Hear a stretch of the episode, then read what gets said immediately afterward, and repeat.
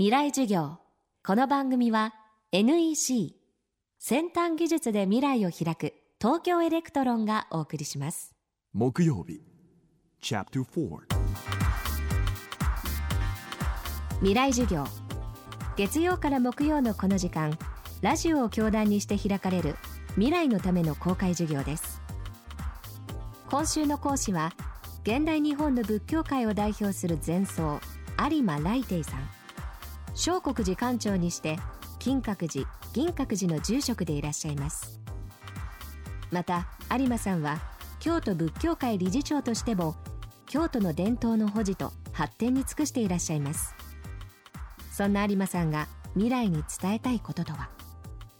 未来授業4時間目、テーマは未来へのメッセージ。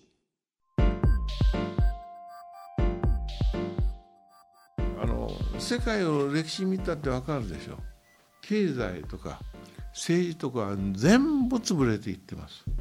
メジプト運命でもそうです。何が残るかって文化しか残らないんですよ、人類の中でね。だから人間としてね、文化を大切にするのが本当にね、有効な人類のためになるんですね。国が真面目に取り組んでほしい。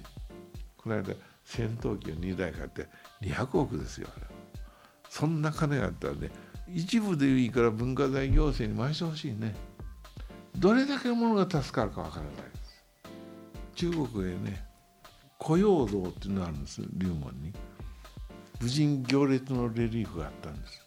それをごっそり取られてね、今ボストンミュージアムにある。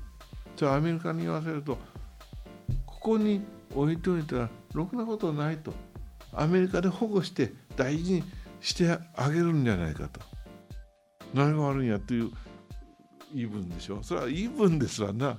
しかしあるべきところにあって初めてね、人類の宝なんです。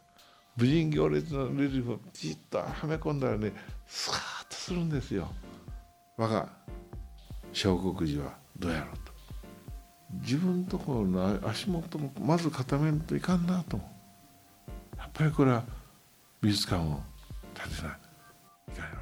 そして一般公開するとね、みんなが知ってしまうんですよ。それとあそこにはこういういいものがある、こういうものがある、だもう売れないんですね。そうなったらもう永久保存という意味で、私はね、美術関係の修復展示公開、資料収集、3本柱でこれ作ったんです。この番組はポッドキャストでも配信中です。アクセスは東京 FM のトップページからどうぞ。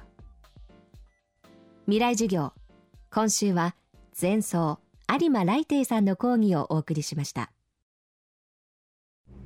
これ100万分の1センチ右じゃないか。本当だ、100万分の1センチ右ですね。やばい、大きくずれちゃうとこだった。想像を超える単位で精度が求められる半導体の世界。半導体を作る装置のリーディングカンパニー、東京エレクトロンです。未来授業。この番組は NEC 先端技術で未来を開く東京エレクトロンがお送りしました。